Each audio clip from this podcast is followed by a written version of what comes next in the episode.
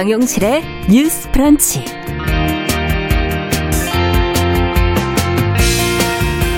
안녕하십니까 정용실입니다. 코로나19 방역을 위한 사회적 거리두기 단계가 3단계로 높아질 가능성이 지금 커지고 있습니다. 아, 신규 확진자 숫자가 줄어들지 않고 있는데요. 아, 정부가 세부 지침 조정에 들어갔다고 합니다. 어떤 점들을 고려하게 될지 자세히 살펴보겠습니다. 네, 겨울 추위가 느껴지면 연말 정산의 계절이 온 것이다. 이런 말이 있지요. 아는 만큼 신경 쓰는 만큼 돌려받는 직장인들의 연말 정산. 올해는 무엇을 또 알아둬야 할지 저희 검색어 뉴스에서 자세히 챙겨드리겠습니다.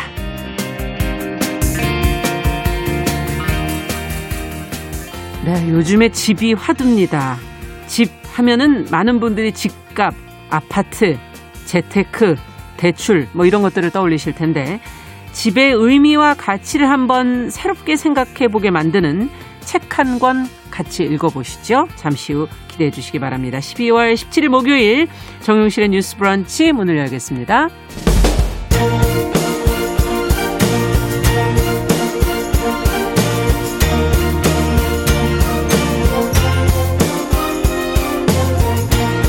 여성의 감수성으로 세상을 봅니다.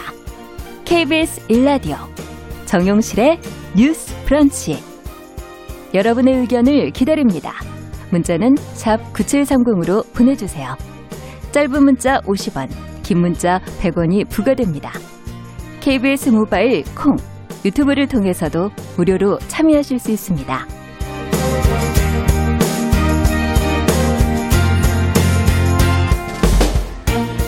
정용실의 뉴스 브런치 이제 문을 열겠습니다. 항상 어, 저희는 청취자 여러분들의 의견을 열심히 귀담아 듣도록 하겠습니다. 오늘도 많은 분들이 유튜브로 한 500여 분이 들어오셨고요. 예, 콩으로도 많은 분들 들어오셨네요. 이지은님 반갑습니다. 강하나님, 아카스이스님, 네, 유성환님, 최희철님 이렇게 들어오셨네요. 자, 더공감 여성 아, 정치연구소의 송문희 박사님 안녕하세요. 네, 안녕하세요. 네, 전혜연 시사평론가 안녕하십니까? 네, 안녕하세요. 자, 오늘도 뉴스로 저희가 시작을 해보겠습니다. 첫 번째 뉴스는 아무래도 제가 제일 먼저 말씀드린 코로나19 관련 뉴스입니다. 신규 확진자 수 계속 지금 떨어지질 않고 높은 수치를 기록하고 있는데 거리두기 3단계로 갈 가능성이 있지 않느냐 하는 보도가 계속 나오고 있습니다. 정부가 지금 3단계의 구체적인 지침을 조정하는 작업에 들어갔다고 하는데 관련 내용을 좀 정리를 해 주시죠. 전혜연 평론가께서. 예, 거리두기 3단계는 가장 강력한 최고 수준의 단계인데 지금 계속 그럴 가능성이 거론되고 있죠. 지난주 하루 평균 확진자가 800명이 넘었다고 하고요. 네. 또 지난 주말에 1000명이 넘었다는 소식 또 오늘도 보면 확산세가 쉽게 꺾이지는 않는 상황입니다. 서울 한 400여 명. 네, 그렇습니다. 예. 그런데 이제 3단계가 적용이 되면 굉장히 많은 다중 이용 시설 의 운영이 중단이 되죠. 음. 예를 들면 당장 뭐 미용실, 상점 이런 것도 네. 어, 운영이 중단될 뿐만 아니라 음식점의 경우에는 밤 9시 이후에 포장, 뭐 배달만 허용되는 이런 음. 강력한 조치가 내려지게 됩니다. 그래서 정부에서 이 3단계를 적용할 가능성은 계속 거론되고 있는데 음. 다만 이것을 어떻게 적용하는 것이 가장 효과적이고 또 피해를 최소화할 수 있는 여기서 말하는 피해란 뭐 경제적, 경제적, 피해라든가 예. 부작용이 나올 수 있는 부분이라든가 등등을 고려하는 것으로 지금 알려지고 있습니다. 어제 손영래 중앙사고수습본부 전략기획반장이 정례 브리핑에서 어, 지금 세부적인 이 3단계가 됐을 경우에 대비해서 뭐 전문가 네. 관계 부처 지방자치단체 의견을 수렴하고 또 다듬고 있다라고 했는데요. 네. 어, 여러 가지 의견이 나오는 것으로 지금 전해지고 있습니다. 어, 전문가들 사이에서는 예를 들면 뭐 식료품이라든가 의약품 같은 음. 필수 시설 꼭 지금 구매하지 않으면 안 되는 시설만 제외하고 대부분의 상점을 중단해야 된다라는 음. 건의를 한 것으로 알려졌는데 네. 또 일각에서는 지금 자영업자의 고통이 2.5단계 너무 다 큰데 3단계가 됐을 경우 어떡하냐. 어떻게 하냐라는 또 우려의 목소리도 나오는 것으로 전해졌고요. 최근에 왜 스키장 갔는데 좀 뭐 확산세 있다라는 확진자들이 우려. 저- 속속 나오고 그렇죠. 있던데요. 이제 좀 전해지고 네. 있어요. 그래서 겨울철에 이런 사람들이 모이 는 것을 좀 막기 위해서 음. 스키장이나 눈썰매를 비롯한 시설에 대해서도 집합 금지를 검토할 필요가 있다. 이런 의견이 또 나오는 것으로 전해졌고 음. 어, 모임 허용 기준이 지금 3단계일 경우에는 10인 이상 모임 행사가 금지되는데 네. 이거 더 낮춰야 된다. 5인으로 낮춰야만 사실상 된다라는 의견도 거의 가족끼리 있어라 그렇죠. 이런 얘기네요. 뭐 그런 얘기겠죠. 사실상의 모임은 모두 하지 말아라는 음. 더 강력한 방안을 해야 된다는 의견도 나오고 있습니다. 지금 정부에서 여러 가지 의견을 종합해서 또 지금 현재 상황, 확 신규 확진자 수라던가 음. 뭐 병상 상황 등을 검토해서 결론을 낼 것으로 보이는데요. 글쎄요, 어떤 것이 가장 효과적인 방법일까요? 일단 개인이 마스크 잘 쓰는 것도 중요한데 이것만으로는 조금 어렵다라는 의견이 나오는 그렇죠. 것으로 전해졌습니다. 그래서 접촉을 줄일 수 있는 방안을 지금 계속 시민들한테 호소하고 있는데 정부 음. 차원의 어떤 결론이 나올지는 또 이번 주 상황을 지켜봐야겠습니다. 네. 자, 이제 경제적인 타격을 줄이면서도 가장 효과적인 것을 저희가 방역을 잡아가야 될 텐데 어떻게 하면 가능할지 무엇이 가장 중요할지 두 분의 의견을 좀 듣고 싶네요. 뭐 경제와 방역 두 마리 토끼를 다 잡으면 좋겠지만 지금 상황을 봐서는 방역에 더 무게가 가야 되지 않겠나 이 생각이 네. 듭니다. 그래서 어, 3단계가 가게 되면 사실 경제 타격이 클 수밖에 없습니다. 음. 그래서 문제는 클 수밖에 없는 경제 타격을 어떻게 좀 메꿔주느냐 이런 음. 부분인데 3단계 올리게 된다면 3단계 올리면서 꼭 같이 해야 될 것이 무엇이냐 예. 가장 크게 타격을 받는 계층이나 업종에 대해서 물론 생계 지원뿐만이 아니라 지금 음, 또 제가 한번 강조했습니다만 정말 신용 등급이 낮아서 은행권 대출이 막힌 영세 자영업자가 100만 개가 넘는다 합니다. 가구로 봤을 때. 네.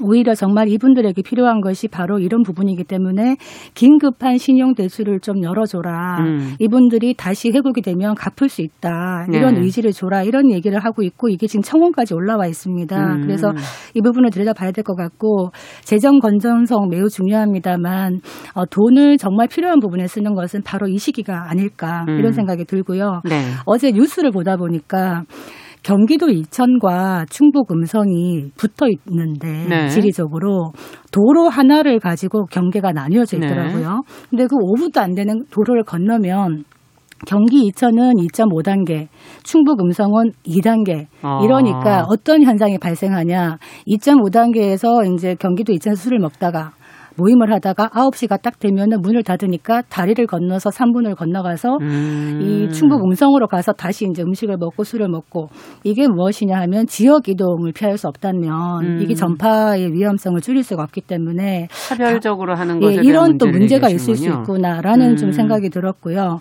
가장 많은 게 지금 가족, 지인, 소규모 집단 감염 이게 조용한 전파의 고리가 된다 하니 네. 당장 걱정이 되는 것이 저는 곧 이제 아버지 제사가 있는 데 지방에 엄마가 혼자 계시는데 음. 요새 지금 고령층, 노령층의 확진자가 중증의 위험성이 높다고 하고 그렇죠. 사망까지 가고 있으니 과연 가야 되느냐 말아야 되느냐 고민이 되거든요. 음. 그래서 이런 부분에서 가급적 좀 모임을 자제하는 게 어떻겠는가 이런 생각이 네. 듭니다. 해외에서도 지금 소규모 집단 감염을 막기 위한 이런 소규모 모임들을 자제하는 게 굉장히 효과적이다. 그런 지금 보고서들도 나오고 있는데요.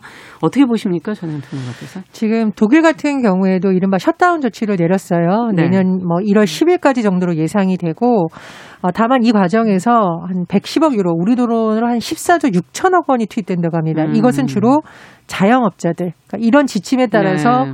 문을 닫는 가게의 고정비를 90%까지 일단 지원하겠다라는 안이 지금 나오고 있는데 네. 어, 말씀해 주셨듯이 재정 건전성도 우려가 됩니다만 지금 워낙 어려운 상황이기 때문에 정치권에서도 지금 재난지원금 문제라든가 자영업자 음. 지원에 대해서 좀 신속하게 현장의 목소리를 반영해야 된다라고 생각을 하고요.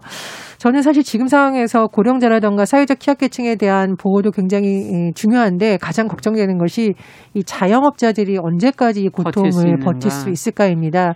그러니까 지금 일부 그 피트니스 센터, 헬스클럽 관계자들이 막 집회 를 하고 뭐, 뭐 네. 일부 업소들이 국회 앞에 와서 뭐 삭발 시위하고 살려달라고 하는 게 전 이게 거의 절교라고 생각을 해요. 맞아요. 예. 그래서 이 자영업자들이 사실상 정부의 여러 가지 방침에 의해서 영업을 못 하고 있는데 이분들 입장에서는 굉장히 음. 지금 생존권의 문제가 달린 상황에 처했다.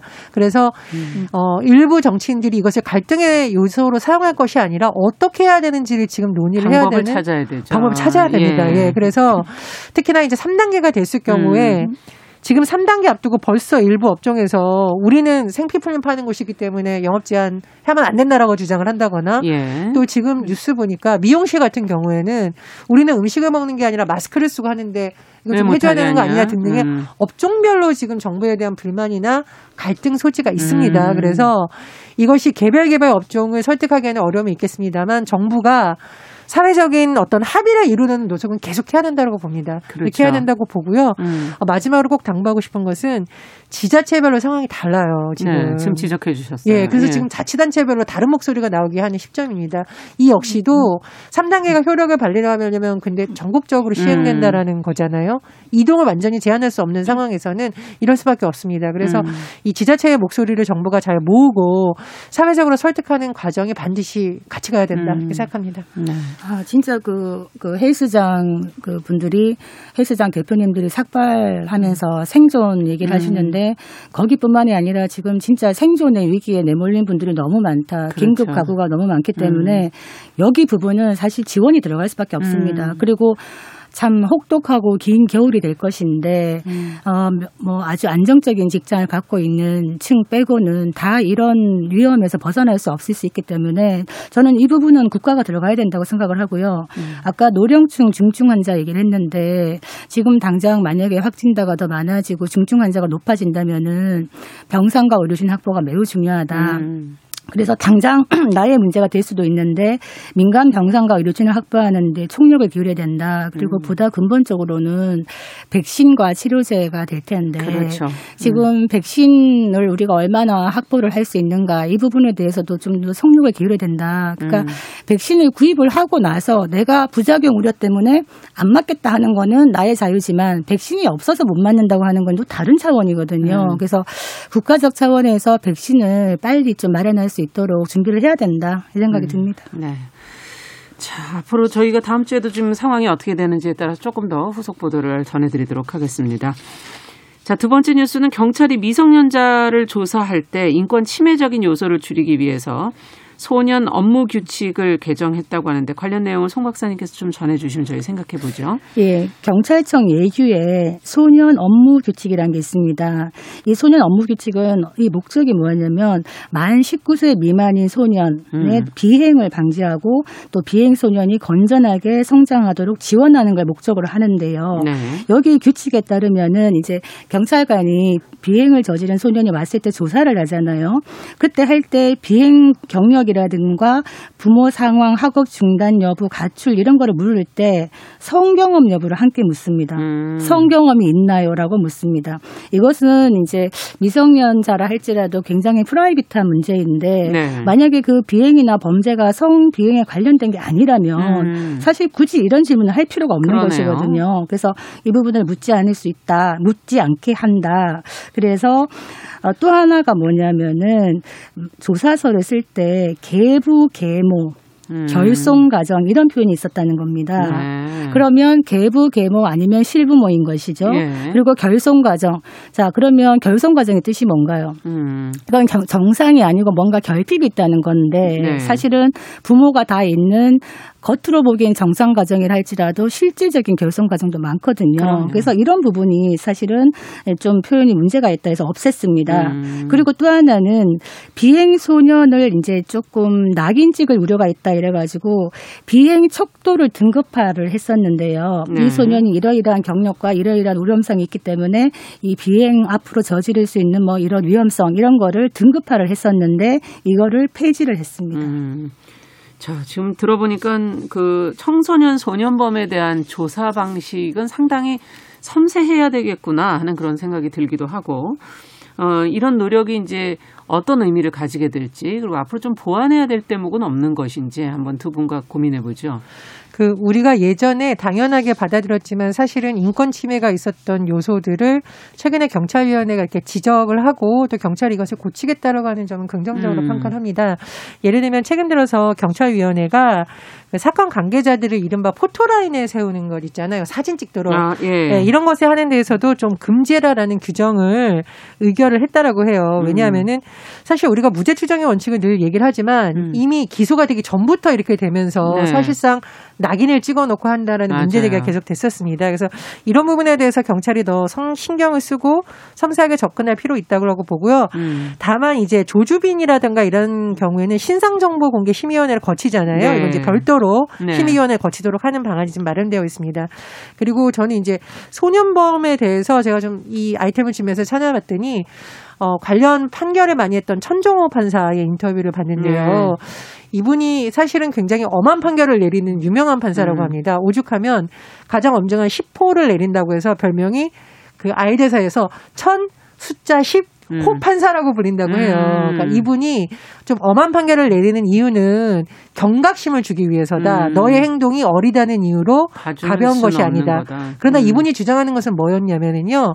이런 경각심을 주기 위해서 그리고 너가 다시 이 법정에서 나를 보게 된다면 더 엄하게 한다라는 경각심은 주지만 음. 사회가 이 아들이 다시 이 저에 서지 않도록 어떻게 관리를 해주고 음. 어떻게 작동하느냐에 대한 고민을 같이 하고 있었거든요. 아, 그래서 저는. 그렇습니다. 예. 이 소년범들에 대해서 뭐 무조건 관용을 베풀라는 것이 아니라 이 수사를 받는 과정이나 이런 과정에서 뭐 지나치게 수치심을 느끼거나 음. 범죄자로 낙인치지 않는 이런 섬세한 것은 어, 꼭 필요하다라고 보고요.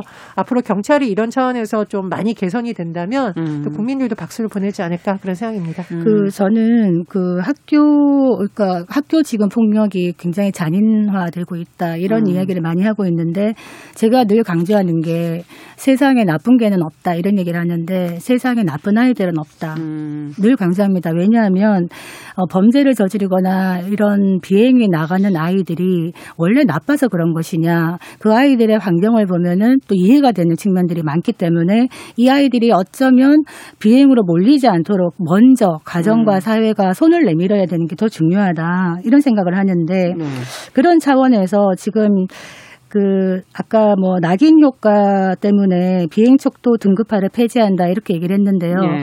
저는 인권은 매우 중요하다고 생각합니다만 실질적으로 이 아이들의 인권을 어떻게 보장할 것이라는 측면에서 이 조사서가 왜 만들어지느냐 비행 소년이 왔을 때 이 범죄를 저지른 아이를 검찰에 기소할 것인가 아니면 소년 법원으로 좀 넘길 것인가 음. 아니면 뭐 훈방할 것인가 이런 걸 만들어 나가는 과정의 하나의 참고 자료거든요. 그래서 음.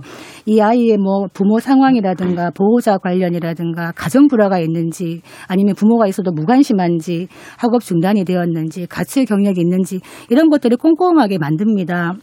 그러면 거기에 따라서 이제 여러 가지 위험성이나 장래 예측 가능성들을 좀 만들어서 이 아이는 조금 더 열심히 돌봐줘야 되고 좀 더 관심을 기울여야 된다. 이런 것이 자료가 넘어갔을 때 법원에서 적절한 조치를 할 수도 있는 것인데 등급 자체를 그냥 없애버리면 물론 인권 측면에서는 좋겠다고 하지만은 막상 검찰이나 법원에서 판단을 할 때 일일이 그걸 다시 또 들여다봐야 되거든요. 음. 그래서 조금 이런 부분은 조금 아쉬운 뭔가 다른 방향으로 조금 더 보완이 돼야 되지 않겠나 저는 개인적으로 그런 생각을 했었고요. 음, 다른 방향으로 네. 뭐 상담의 형태라든지 좀 다른 형태로 할 수 있지 않을까 하는 생각도 네, 드는데요. 그래서 좀 찾아봤더니 지금 학교 전담 경찰관 있지 않습니까? 네. 근데 학교 전담 경찰관들은 주로 학교 폭력에 많이 좀 집중을 하고 있고 한 분 정도가 어떤 일을 하냐면은 학교 밖 에 나와 있는 아이들을 음. 위기의 아이들을 발굴하는 역할을 합니다. 그런데 이것이 활성화되지 못했다. 음. 실제로 이 위기의 아이들, 학교 밖 아이들을 발굴을 해내면은 그 다음 지원을 누가 하느냐면 지금 지자체나 이런 음, 조치가 잘 되어 있습니다. 네. 그렇기 때문에 이게 좀 더 활성화되면 좋겠다 생각을 하고 음. 실제로 선도심사위원회라는 게 있습니다. 네. 경찰 안에 음. 이 선도심사위원회를 보면 전문가 참여 제도가 있거든요. 예. 외부 전문가 참여 제도가 있는데 이 범위가 좀 더 넓어진다면은 이 아이들에게 맞는 어떤 음. 조치를 할 수 있는데 더 도움이 될 수 있다. 즉 음. 이 아이를 처벌하느냐, 훈방하느냐, 아니면 지원하느냐.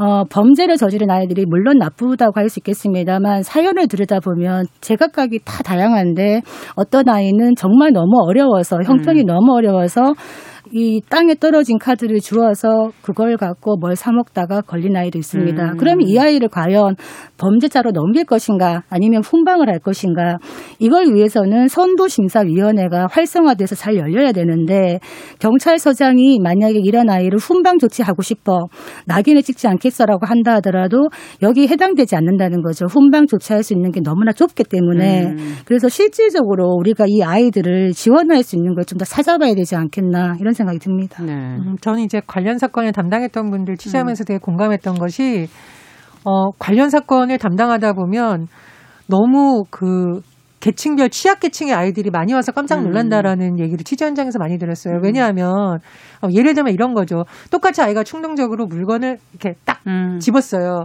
근데 굉장히 뭐 부모님의 재력이 좋거나 여러 가지 환경이 좋은 아이들은 얼른 부모님이 변호사를 선임해서라도 이것이 뭐 경찰에 오거나 이렇게 가지 않게 뭐 주인을 찾아가서 뭐 피해 배상을 예. 하고 또 뭐 변호인단을 꾸려서 뭐 이렇게 해주는 경우가 많은데 이런 어른들의 조력을 받지 못하는 아이들은 한두 번 이렇게 했다가는 범죄자로 되는 것을 낙인이 보고. 음. 이런 사건을 하다 보면 사회 구조에 대한 문제의식을 느낀다라는 음. 말씀을 하는 걸 굉장히 많이 들었습니다. 그래서 저도 취재 현장에서 그런 것을 굉장히 많이 봤었는데요. 다만 그 행동 자체를 어려운 환경에 있으니까 가볍다라고 할 수는 없는 것이고요. 음. 다만 이런 구조적인 문제를 어떻게 해결하는지에 대해서는 사실 수사 단계에서부터 여러 가지 어른들의 조력이 필요하다. 좀 음. 그런 걸 많이 느꼈다는 싶습니다. 그러니까 만약에 청소년이 가출을 했어요. 그럼 가출 경력이 많다. 그러면 가출 하는 데는 이유가 있는 겁니다. 음. 찾아보면 실제로 물론 뭐 저- 청소년기에 그냥 어떤 반항 이런 식으로 그냥 아무 생각 없이 하는 아이도 있지만 대부분 보면은 가정에 문제가 있다. 네, 부모의 불화가 있다든가 있다든지. 학대가 있다든가 그렇다면 부모가 학대하는데 그 집으로 다시 돌려보내는 것만이 능사인가 그렇다면 이 아이들을 안전하게 보호할 수 있고 이 아이들이 학업을 중단하지 않도록 하는 것 역시 지자체와 국가의 역할이다 이런 생각이 듭니다. 저는 이제 한 가지 의문을 부딪히면 저는 이제 학교 폭력에 대해서 만큼은 관용을 베풀 때 음. 굉장히 주의해야 된다라는 주의입니다. 이건 제가 음. 현장에서 학교 폭력 그걸 보면서 굉장히 많이 느꼈던 부분인데 네. 왜냐하면 피해자도 미성년자예요. 그렇죠. 이런 음. 경우에 있어서는 음. 앞으로 좀 더 많은 고민이 필요하다. 그런. 최정호님께서도 안 그래도 어제 보도됐던 학생을 중태에 빠뜨린 고교생 그렇습니다. 이야기를 적어주시기도 했습니다. 예. 자, 이제 마지막 뉴스 저희가 이제 짚어봐야 될 텐데 문재인 대통령이 어제 윤석열 검찰총장에 대한 2개월 정직 징계안을 제가 하자마자 이 추미애 법무부 장관이 사의를 표명을 해서 관심이 또 쏠리고 있습니다. 어, 문 대통령은 거취 결단에 대해서 높이 평가한다. 숙고해 수용 여부를 판단하겠다. 이렇게 어, 이야기를 전했는데요. 추 장관이 과연 사의를 표명한 이유는 무엇일지, 사의 표명으로 그간의 갈등이 그럼 완전히 정리가 될지, 어, 문 대통령은 그렇다면 과연 어떤 결정을 내리게 될지 두 분의 의견 한번 들어보도록 하겠습니다. 사실 뭐 추장관 1월 2일 날 취임하고 나서 거의 한 1년 아직 안 됐습니다만 예. 거의 추윤 갈등으로 어, 하다 보니까 이 시선이 그쪽으로 가다 보니까 음. 검찰 개혁보다 오히려 이런 부분에 더 관심이 쏠리다 보니 좀 부- 부담감이 있었다. 그리고 국민의 피로감도 컸다. 네. 그렇기 때문에 이제 징계까지 마무리되었으니 추 장관이 할 일은 끝났다. 이렇게 하고 정세균 국무총리도 추윤 갈등 해법으로 두 사람 다 좀 사퇴하는 게 어떻겠느냐 이런 식의 얘기를 나왔었죠. 먼저 했었는데 예. 사실은 추 장관은 장관직 계속 하겠다는 의지는 좀 있었다고 들려요. 들리는데 이렇게 어떻게 보면 징계가 나오자마자 결정되자마자 갑작스러운 사퇴를 하는 배경이 무엇이냐에 또 관심이 쏠리는데 음. 추 장관으로서는 일단은 할 일은 다 했다. 청와대에서도 추 장관에 대해서 명예로운 출구 전략을 만들어준 게 아니냐. 음. 이때면은 공수처도 이제 마무리되었고 또 징계도 마무리되었으니 일단 일단락 짓자 이런 식으로 간 것 같습니다. 그래서 추 장관이 올린 글을 보니까 어, 산산조각 난 뭐 조각 이런 얘기를 하면서 어쨌든 하나의 시대의 소명이다 이런 얘기를 했는데 문제는 추 장관이 사의를 표명하고 사퇴를 받아들여서 윤, 윤 총장까지 같이 나가면은 청와대로서는 가장 이제 편안한 방법인데 문제는 윤 총장이 그렇게 하지 않는다는 것이죠. 지금 계속적으로 이거 부당하고 불법이다 하면서 이의를 제기하고 있고 네. 어, 가처분과 행정소송으로 가기 때문에 아마도 이게 계속 된다면은 청와대에서는 부담감을 청와대가 안을 수밖에 없다. 왜냐하면 이 징계를 제거한 것이 결국 대통령이기 때문에 이 부담을 가져갈 수밖에 없겠다. 이런 생각이 듭니다. 네. 어떻게 보십니까? 어, 윤석열 총장 측의 입장이 오늘 아침에 나온 것을 보니까요. 아마 네. 정직 2개월 처분 취소, 집행정지 요구하는 소송장 오늘 접수하겠다 음. 이렇게 변호인 측을 통해서 밝혔기 때문에 아마 소송이 그쪽으로는 가지 않을까 싶습니다. 근데 음. 저는 지금 이 점을 강조하고 싶은데 어, 검찰 개혁이라는 것이 누구를 위한 화두였는가? 사실은 권력기관 개혁을 얘기하면서 저는 계속 봤던 것이 인권 침해 요소가 얼마나 음. 개선되는가 부분이었습니다. 그래서 어, 경찰도 그렇고 국정원도 그렇고 이른바 일부 흑역사에 대해서 반성하고 좀 하려는 모습을 그래도 일부분 보였다. 물론 음. 앞으로의 진정성은 봐야겠습니다만 예를 들면 박지원 국정원장이 이제 국내 정치 개입과 네. 같은 논란에 대해서 고치려는 의지를 표명했다는 것이라든가 음. 경찰이 최근 이른바 공영 경찰이 될 수 있다라는 음. 부분에 대해서 어떠 어떻게 노력을 하겠다는 입장을 계속 내고 있습니다. 그래서 검찰도 일각에서 제기되는 여러 우려에 대해서 어, 외부에서 우리를 왜 이래? 왜 나만 그래? 그럴 음. 것이 아니라, 아, 이 부분은 우리 검찰이 고치겠다. 그러나 음. 이 부분은 부당하다. 처음부터 이런 입장을 냈었다면 참 좋았겠다라는 생각이 듭니다. 음. 그래서 문 대통령이 최근의 사태에 대해서 어, 검찰이 바로 서는 계기가 되길 바라고 법무부와 검찰의 새로운 출발을 기대한다라고 했는데요. 네. 이것은 뭐 진영을 떠나서 많은 국민들이 바라는 바가 아닐까 그런 생각이 듭니다. 그 저는 뭐 대통령이 검찰이 바로 서는 계기가 되길 바란다 이 말의 의미에 대해서 검찰이 바로 선다는 게 과연 무엇인가? 검찰은 독립성과 중립성을 갖고 어, 산 권력에 대해서도 철저하게 수사할 수 있는 것이 검찰이 바로 서는 계기가 아닌가? 그리고 그 동안의 검찰의 많은 문제점에 대해서 뼈를 깎는 개혁을 하는 것 역시 동참이 돼야 되는 것인데요. 네. 문제는 지금 이렇게 갔을 때 검찰총장 전직 검찰총장 아홉 명이 성명을 내고 어떤 얘기를 했냐 이번 징계 절차가 어, 징계 사유 절차 위원회 구성 모든 면에서 문제가 있었다. 그래서 법치주의에 대한 큰 오점이 될 수 있다. 검찰총장이 임기가 있는 검찰총장을 이렇게 손발을 묶는 거에 대해서 이건 법치주의와 민주주의에 대한 위험이다라고 얘기한 게 과연 무슨 이유로 이런 얘기를 하는가? 우리가 검찰 개혁이라고 했을 때 검찰 개혁의 목 표가 무엇인가 다시 한번 물어볼 수밖에 없다 이런 생각이 듭니다. 검찰 개혁의 목표는 검찰이 무소불위의 권한을 남용한다라는 지적이 저는 반영된 것이라고 생각을 하고요. 그리고 이문정 부장검사가 최근 징계 과정에 대해서 황제 징계다. 음. 이렇게 많이 이의가 나오고 이런 것이 다른 사람들에게도 적용되길 바란다 앞으로 음. 이렇게 좀 뼈 있는 말을 했는데 어, 검찰이 이번 걸 계기로 저는 좀 눈이 강조하건데 검찰 개혁의 주체가 검찰이 좀 됐더라면 어땠을까라는 이렇게 많은 갈등이 일었을까라는 생각이 듭니다. 그래서 검찰 내부에서도 경찰도 지금 인권 관련한 개선안 계속 내고 있지 않습니까? 네. 그래서 그런 부분은 오히려 검찰 내에서 나면 좋겠다 그런 음. 생각이 듭니다.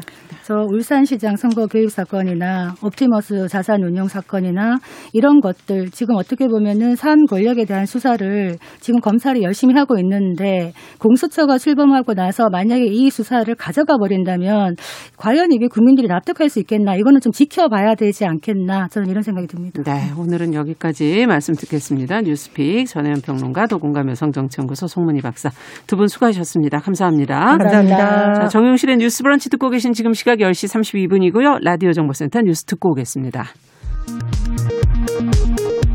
코로나19 3차 대유행이 빠르게 진행 중인 가운데 신규 확진자 수가 1,014명으로 이틀 연속 1,000명을 넘었습니다. 국내 발생 993명 가운데 서울 420명, 경기 284명, 인천 80명 등 수도권에서 784명이 발생해 확진자의 78.9%가 수도권에 집중됐습니다. 민주당은 정책의원총회를 열고 중대재해기업처벌법 쟁점에 대한 의견 수렴에 나섭니다. 중대재해법 제정을 공언한 민주당은 쟁점 정리와 법리 검토를 최대한 압축적으로 심의해 이번 임시국회 안에 상임위 처리를 목표로 하고 있습니다. 한국과 미국의 통화 스와프 계약이 내년 3월 말에서 9월 말까지로 다시 한번 연장됐습니다. 통화 스와프 규모는 600억 달러로 현재와 동일합니다. 미국 중앙은행인 연방준비제도가 제로 금리를 유지했습니다. 연준은 경제활동과 고용이 계속 회복되고 있지만 연초 수준에는 훨씬 못 미치고 있다고 평가했습니다. 정부가 이르면 오늘 오후 부동산 거래 규제 지역을 추가로 발표할 예정입니다. 지금까지 라디오 정보센터 조진주였습니다.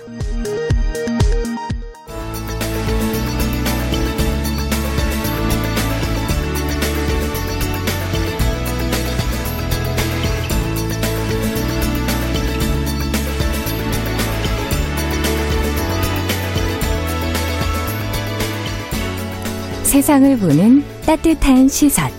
KBS 일라디오 정용실의 뉴스 브런치. 매일 아침 10시 5분 여러분과 함께합니다.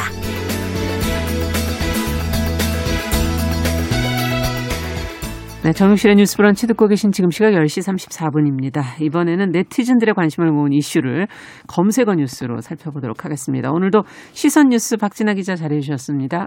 어서 오세요. 네, 안녕하세요. 자, 이번 주는 어떤 단어들이 많이 검색이 됐던가요? 네, 이번 주도 다양한 상황별 이슈들 좀 살펴봤는데요. 네. 첫 번째 키워드가 연말 정산이었습니다. 음. 직장인들의 연말 정산 사실 매년 하는 것 같으면서도 사실 저도 그렇지만 잘 기억이 안 나거든요. 1년에 한 번 해서 네. 또 이게 또 제도가 조금씩 매년 바뀌기 때문에 음. 빠뜨리거나 잘못하는 것들이 있습니다. 그렇죠. 네, 13월의 월급을 위해서 올해 안에 챙겨야 될 것들이 무엇인지 좀 짚어봤는데요. 이번 연말정산은 특히 좀 신용카드 한도를 올려주는 점을 좀 주목을 해야 됩니다. 아. 그러니까 쉽게 말해서 올해 3월에서 7월 사이에 쓴 카드 사용량은요, 현금 영수증과 같이 다른 시기에 쓴 것에 비해서 더 공제를 많이 받게 됩니다. 3월에서 7월. 네. 그럼 코로나 한창 심했을 예, 때 맞습니다. 말씀해주신 것처럼 음. 코로나19 확산으로 위축된 바닥 경제를 살리자, 뭐 소비를 적극적으로 해달라 음. 이렇게 준 인센티브식으로 생각하시면 되는 건데요. 그러니까 만약에 100만 원을 썼다면 15%, 그러니까 15만 원을 소득에서 빼주는 것이 네. 평소인 건데 네. 이 올해 3월에서 7월 사이에 썼다면 최고 80만 원까지 80%를 빼줍니다. 굉장히. 100만 원을 썼다면 80만 네. 원을 빼준다. 엄청 네, 그러네요. 거죠. 네. 또 평소에 30만 원을 빼줬던 문화생활 비용도 40만 원, 또, 또 40만 원 빼주던 재래시장 사용분도 그 정도까지 굉장히 음. 큰 폭으로 넘어갔습니다. 네, 그렇군요. 그러니까 정리를 하면 같은 상점에서 100만 원을 썼더라도 네. 이게 1월에 썼느냐, 뭐 3월에 썼느냐, 또 5월에 6월에 썼느냐 음. 이런 거에 따라서 연말정산에 돌려받는 세금이 좀 달라진다는 건데요. 대략적으로 계산을 좀 해보면 연봉 2천만 원에서 6천만 원 사이 근로자가 평소에 1년 동안 한 1천만 원 정도로 예를 들어서 카드를 씁니다. 네. 네, 그러면 20만 원 조금 넘게 세금으로 돌려받게 되는데 그걸 다 4월에서 7월 사이에 썼다면 이보다 100만 원 정도나 더 돌려받을 음, 수 있게 되는 겁니다. 네, 차이가 꽤 많이 나네요. 네, 차이가 굉장히 음. 좀 난다고 할 수가 있습니다. 물론 네. 개인차와 또 경우에 따라 좀 다를 수는 있지만 차이가 꽤 나는데 아쉬운 점은요. 지금 그 혜택을 알, 알았더라도 이게 되돌릴 수 있는 방법은 없다고 그렇죠. 합니다. 예. 네, 아무래도 3월에서 7월 사이기 때문에 방법은 없다는 거. 그래도 어 내가 그 사이에 어느 정도 썼지 이렇게 체크 한번 해주시면 음. 될것 같고요. 하지만 올해는 또 소득공제 부분을 좀 확인해봐야 되는데요. 네. 이 소득공제 환도가 30만 원 늘어납니다. 음. 그러니까 총 급여액이 7천만 원 이하일 때 300만 원까지 적용하던 소득공제액이 올해는 330만 원까지. 음. 또총 급여액 7천만 원에서 1억 2천만 원 한도는 250만 원이었는데 280만 원까지. 네. 또 1억 2천만 원 초과 한도는 200만 원에서 230만 원까지 이렇게 음. 확대가 되는 겁니다. 그러니까 예년보다 이런 혜택이 크기 때문에요. 카드 공제를 한도까지 웬만하면 다 채우는 게 좋은 건데 음. 이 월마다 공제율 차이가 좀 커서 한도를 다 채웠는지 만약에 내가 파악하기 어렵잖아요. 그렇죠. 지금 저도 뭐 1월에 얼마 썼는지 예. 이게 하기 쉽지 않거든요. 그러면 예. 국세청에 홈택스 있습니다. 홈택스. 예, 알죠. 네, 그 사이트 들어가시면 연말정산 미리 보기 서비스가 있거든요. 네. 네, 그 서비스 이용하면 내가 월별로 어떻게 아. 얼마나 사용했는지 확인하실 수 있습니다. 네, 미리 좀 한번 검토해 보시는 게더 네. 좋지 않을까 하는 생각이 드네요. 자, 카드 공제 많은 직장인들이 이 부분은 좀 아직까지도 좀 헷갈려 네. 하시는 분들이 계신데 요것도 개념을 여기서 좀 정리하고 가죠. 네. 그러니까 총 급여액의 25% 이상인 이용액부터 공제한다. 이게 좀 음. 정확하게 아셔야 되는 부분인 건데요. 그러니까 총 급여액이 예를 들어서 4천만 원인 직장이라면 신용카드 및 체크카드, 현금 영수증으로 일단 그러니까 25%니까 1천만 원 정도를 써야 되고요. 음. 1천만 1원부터 공제를 한다. 이제 이런 이야기입니다. 네. 1천만 원 이상부터 그 넘는 액수를 네, 맞습니다. 그러니까 내가 사용한 금액이 공자 시, 공제 시작액을 넘지 않았다면 사실 지금 상황에서는 카드별로 부가세 베스 혜택이 좀 큰 카드들이 있잖아요. 음. 그런 걸 쓰시거나 혹은 시작액을 넘겼지만 한도가 아직 차지 않았다면 음. 체크카드나 현금 영수증을 쓰시는 게 좀 더 유리하고요. 한도가 다 찼다 그렇다면 이왕에는 소비를 좀 1월 1일 이후로 음. 미루시는 게 더 방법일 수 있습니다. 네. 네. 월세도 세액공제가 가능하다. 맞습니다. 이것도 잘 챙기셔야 될 것 같아요. 네, 맞습니다. 요즘은 오피스텔이나 고시원 등에서 월세로 따로 이렇게 사시는 분들도 많아요. 네. 아무래도 뭐 같은 서울이라고 하더라도 뭐 경기도권이라고 하더라도 직장에서 음. 너무 멀면 그런 경우들이 있는데요. 이렇게 월세로 낸 돈에 대해서도 세액 공제를 받을 수가 음. 있습니다. 그러니까 무주택 직장인으로 총 급여가 5,500만 원 이하면 월세로 낸 돈의 12%, 또총 급여가 5,500만 원부터 7천만 원이면 10%를 각각 공제해 주고요. 공제 한도는 750만 원입니다. 네. 특히 월세 세액 공제는 임대차 계약을 본인 명의로 하는 것뿐만이 아니라 부모님 명의 혹은 배우자 명의로 했어도 음. 발급받을 수가 있는 등인데요. 이때 근로자 본인이 주민등록상 거주를 반드시 해야 하는 점은 이- 이렇게 인지하셔야 되고요. 그렇겠네요. 또 실제로 내가 월세를 임대인한테 지급했는지 그 사실이 입증이 아. 돼야지만 네 공제를 받을 수 있기 임대차 때문에 계약은 다른 사람 이름이라도 네. 내가 그 이- 월세를 냈느냐, 내가 거기 살았느냐, 네 맞습니다. 이거를 잘 확인해서 네 공제를 받으실 수 있는지 여부를 확인해야 되겠군요. 네. 자, 지금 연말정산 좀 챙겨가실 수 있는 것들, 월세가 세액공제 가능하다, 카드 공제에 관한 네. 얘기, 3월에서 7월 사이 사용한 카드 공제 부분을 저희가 좀 짚어드렸습니다. 네. 자, 다음 어떤 키워드가 있을까요? 네, 다음은 혈관 건강 지키기인데요. 네. 이번 주 진짜 많이 한파가 아, 왔잖아요. 너무 추워요. 네, 예. 이게 예보에 따르면 제 기억으로 이번 주까지는 계속 춥다고 하더라고요. 음. 이렇게 날씨가 추워지면 특히나 혈관이 좀 안 좋으신 분들은 정말 조심하셔야 아, 되는데요. 이걸 알 수가 없어서. 아, 네. 이제 혈압이 높거나 이러면 네네. 이제 인식을 하시겠지만. 맞습니다. 네. 그래서 평소에 이런 혈관 부분 건강 검진했을 때 이런 거 조심하십시오 한 분들은 음. 특히나 더 조심 을 하셔야 되는데 그렇기 때문에 아무래도 예방 많이 하셔야겠죠. 네. 먼저 혈관 질환 예방이나 관리를 위해서는요. 굴- 근력 운동하고 유산소 운동을 병행하는 것이 굉장히 음. 좋습니다.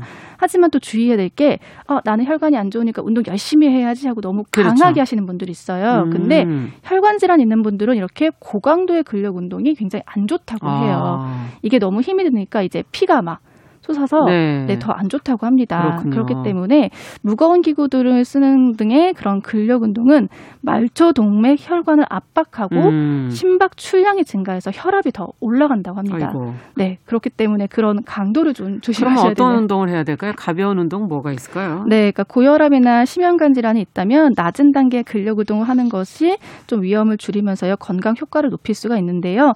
그러니까 걷기 음. 그리고 천천히 자전거 타기, 조깅, 줄넘기 등의 유산소 운동을 하면서 비탈길이나 계단을 오르는 것도 운동이 됩니다. 음. 네, 그런 걸 하시는 게 좋고요. 추우니까 정말 계단 오르기도 괜찮겠네요. 네, 계단 한번 오르면 좀- 아파트에 뭐 계단 실내니까. 맞습니다. 예. 땀이 좀 나더라고요. 음. 네, 그런 것도 하시는 게 좋고요. 특히나 운동만큼 중요한 게 음식이잖아요. 음식. 네, 어렸을 때부터 뭐 짠 음식, 동물성 지방이나 포화 지방이 많은 육류, 튀긴 음식을 즐기면 이 젊은 나이임에도 불구하고 몸에 좀 탈이 음, 나기. 쉽습니다. 음. 때문에 이런 분들은 만약에 내가 먹는 걸 줄이기 힘들다 한다면 채소나 과일이라도 좀 더 많이 아. 그러니까 밸런스를 맞추기 위해서 네. 네, 그렇게 먹는 것이 좋은데요. 이 채소나 과일에는 항산화 성분이 많아서 혈관이 손상되고 노화되는 것을 늦춰줍니다. 음. 또 칼륨 성분도 많아서 몸 안에 쌓인 나트륨을 밖으로 배출은 해주는데 도움이 되기 때문에 예. 네, 반드시 채소나 과일 그리고 또 건강하기 위해서는 금연, 음. 금주 네, 식성 바꾸셔야 되고요. 음. 또 하나 주의해야 될게 혈관 질환 안 좋으신 분들 특히 목 부위, 머리 부분 아. 따뜻하게 해주셔야지 좋습니다. 네. 그게 이제 모자가 될 수도 있고.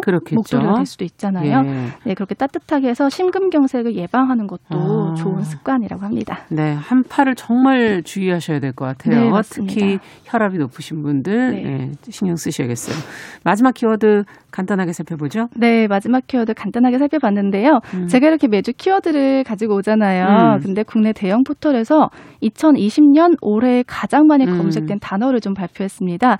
1위가 이 팬데믹이었습니다. 팬데믹 그럴 만하네요. 네, 음. 정말 많은 분들이 검색해 주셨고요. 두 번째는 또 언택트라는 음. 단어였는데 이것도 많이 아시겠지만 뭐 기술 발전을 통해서 점원과 접촉 없이 물건을 구매하거나 그런 새로운 소비 경향을 말하잖아요. 그렇죠.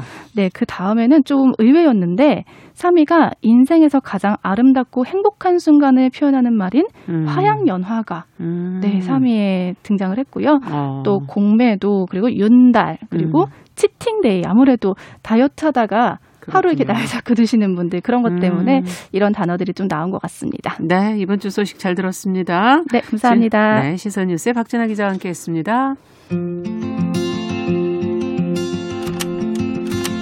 우리는 만났다. 월요일부터 금요일까지 오전 10시 5분엔 뭘 해요?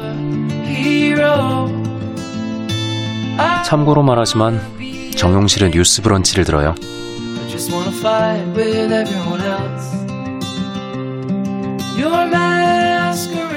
네, 정용실의 뉴스 브런치 듣고 계신 지금 시각 10시 44분입니다. 작은 서점주의 개성 있는 안목으로 신간을 골라서 소개해드리는 그런 시간이죠. 동네 책방. 오늘은 고요서사의 차경희 대표가 자리해 주셨어요. 어서 오세요. 네, 안녕하세요. 아이고 추운데 오시느라. 어, 그러게요. 점점 추워지는 것 같네요. 어떡하나. 오늘은 뭘 또 들고 오셨어요? 그 네. 올 한해는 아마 음. 집순이 집돌이가 아닌 분들도 집에 머무는 시간이 많으셨을 텐데 게다가 이제 연말까지 계속 거리두기가 네. 맞아요. 강화되잖아요. 음. 그래서 아마 자의적이든 타의적이든 집콕할 분들이 많으실 아, 것 원래 같아요. 집순이였는데 집에 계속 있네요, 저도. 네, 근데 저도 집순이긴 한데 올해 유난히 좀 길게 집에 있게 되더라고요. 맞아요. 휴가가 생기더라도 그래서 이제 집이라는 공간에 대해 좀 이런저런 아. 생각이 많아졌는데 마침 지난주에 딱 눈에 들어오는 책이 출간이 예. 됐습니다. 이 하재영 작가의 친애하는 나의 집에게라는 에세이인데요. 어, 어떤 책일까? 뭐 살았던 집 이야기인가요? 네. 부제가 지나온 집들에 관한 기록? 뭐 이렇게 돼 있는데요. 네, 맞습니다. 그리고 예. 표지에도 이제 집 모양을 어. 예쁘게 이제 알록달록하게 놓은 건데 예. 그 작가가 살아온 지난 이제 일곱 번 정도의 이제 집이 등장을 해요. 일곱 채 정도의 음. 이야기가 그 하재영 작가는 2006년에 등단한 소설가인데 네. 또 르포 작가이기도 합니다. 아, 그 2018년에 아마 들어보셨을 거예요. 그 아무도 미워하지 않는 개의 죽음이라는 책을 출간했었는데 예. 이 책은 번식장, 보호소, 도살장 등 이용당하고 버려지고 이제 죽임당하는 개들에 대한 르포였어요. 음. 그래서 이 책으로 르포 작가로서의 이름을 알린 그가 이번에는 음. 어린 시절의 집부터 시작해서 서울로 올라와 독립해 얻은 집, 음. 그리고 결혼 후 남편과 살게 된 집에 이르기까지 이 자신이 거쳐온 집에 대한 이야기를 담아냈습니다. 음. 근데 제가 앞서 에세이라고 표현을 하긴 했는데 예. 개인의 기록뿐만이 아니라 그 집과 관련된 지역의 역사라든가 그럼 그것도 일종의 르포라고도 할수 네, 있겠네요. 맞습니다. 그러니까 약간 회고록 음. 장르인데 좀 깊이 있는 내용들이 음. 담겨 있어요. 뭐 가족 구성원에 대한 이야기, 그 가- 네. 자연스럽게 가부장제에 대해서도 얘기를 하고 있고 맞아요.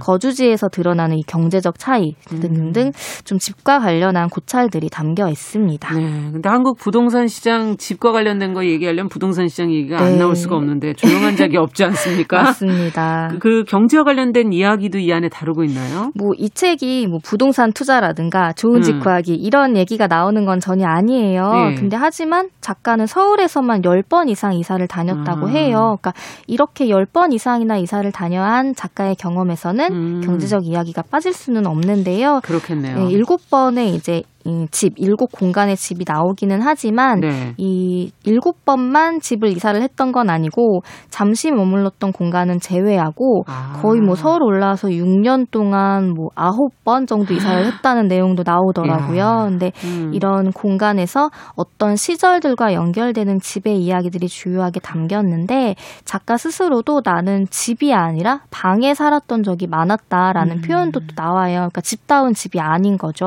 그러니까 그렇죠. 뭐 사생활을 전혀 존중받지 못하는 하숙이라던가 20대 초반에는 경제적인 이유로 늘 룸메이트가 있어야 하는데 음. 좀 숨어서 울고 싶어도 숨을 데가 없으니까 화장실 문을 걸어 잠가야 했던 그런 아. 과거들도 나오기도 합니다. 근데 이 책을 읽다 보면은 자연스럽게 이 책이 집에 관한 몇 가지 질문을 던지고 있고 음. 작가가 좀 자신의 경험을 바탕으로 그에 대한 답을 찾아보고 있다는 생각이 드는데 이 책을 읽다가 가장 좀 저한테 박혔던 질문이 있는데 그게 바로 가난은 무엇인가라는 음. 질문이었어요. 네. 경제적 빈곤, 주거지 문제하고 정말 가장 두드러지게 네. 직결되는 문제가 아닐까.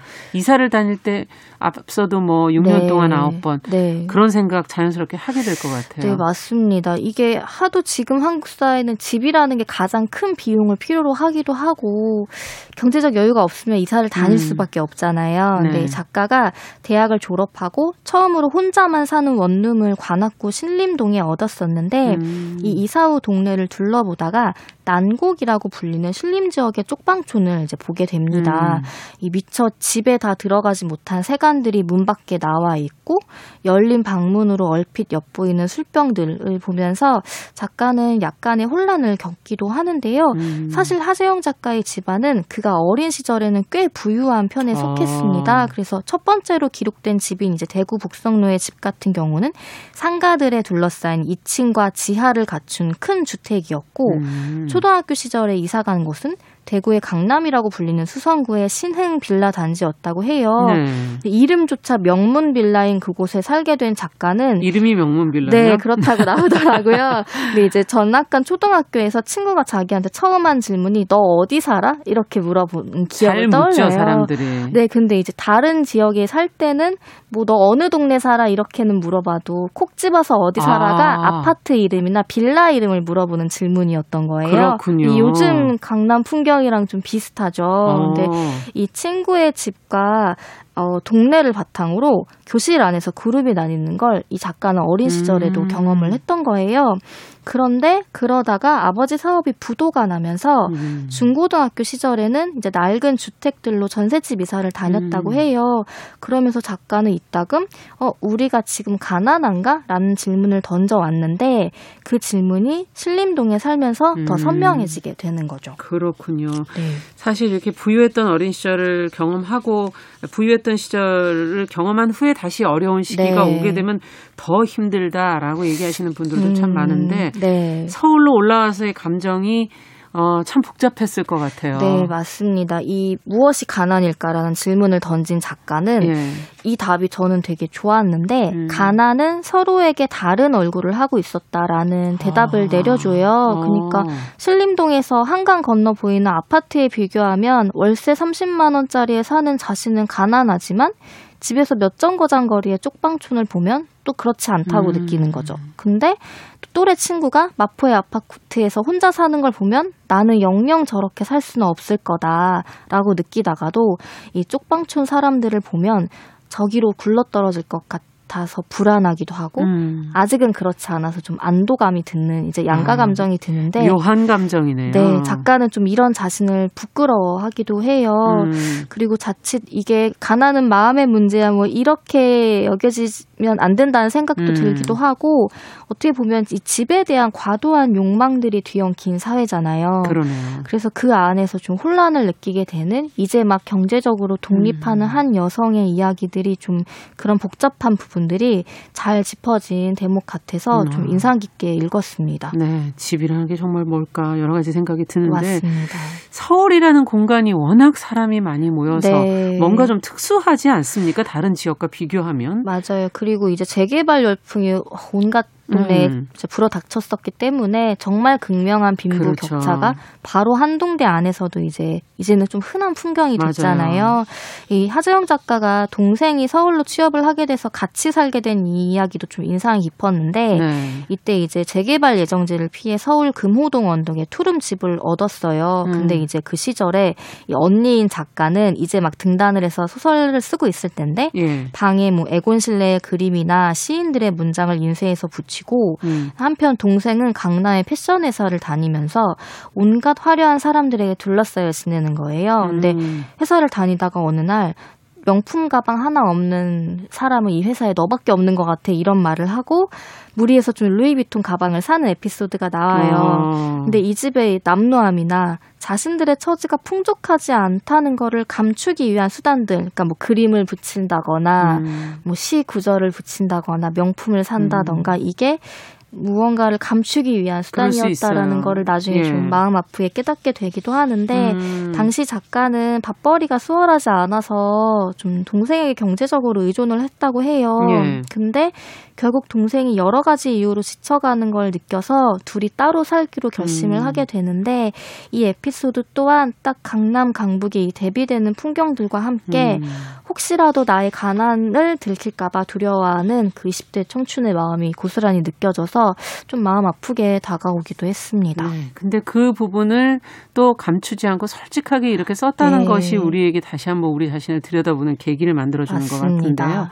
이 사회적인 그 사회생활 시작하면서 처음으로 이제 독립해서 삶을 네. 꾸려가는 사람들 아마 이건 내 얘기 아니야 이렇게 생각하시는 네. 분들도 많을 것 같아요. 사실 저도 좀 비슷한 경우에 음. 속하기는 해요. 그래서 좀 집을 뭐 이사를 다닐 때마다 드는 심정이라던가 그렇죠. 조금이라도 안전한 동네에 음. 살고자 하는 그런 마음 여성이라면 또 것들. 네. 그런 이야기도 나오거든요. 예. 그래서 이 책이 좀 여러 가지 함의를 담고 있어서 공감할 만한 마음들이 좀 많을 것 같은데요. 음. 그리고 이 책은 이 집의 외형적 의미에서의 그런 것뿐만이 음. 아니라 집안에서 함께 살아가는 가족 구성원에 대한 이야기도 다루고 있습니다.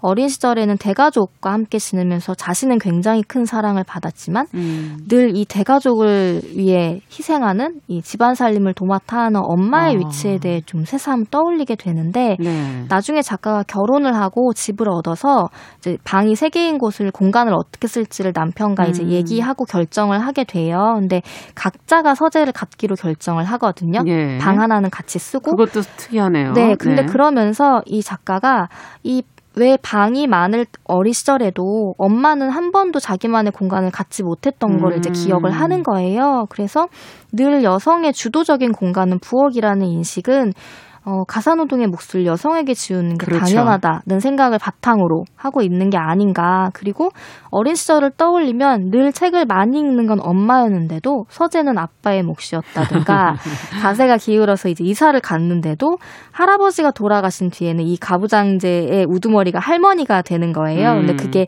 여성으로서의 할머니라기보다는 아들을 낳은 시어머니로서의 대리로서. 우두머리인 거죠. 예. 네. 그래서 이제 다들 이제 살림을 버리고 가구를 네. 포기했는데도 할머니만 좋은 방에 머문다던가 예. 그러면서 여성의 위치를 좀 깨닫는 그런 음. 과정들도 좀꽤 논리적으로 전달이 됩니다. 네, 궁금해집니다. 하재영 작가의 친애하는 나의 집에게 네. 같이 한번 읽어보고 싶네요. 오늘 고요서사 차경희 대표와 함께 들여다봤습니다. 말씀 잘 들었습니다. 네, 감사합니다. 고맙습니다. 정용실의 뉴스 브런치 목요일 순서도 같이 인사드립니다. 저는 내일 10시 5분에 다시 찾아뵙겠습니다. 감사합니다.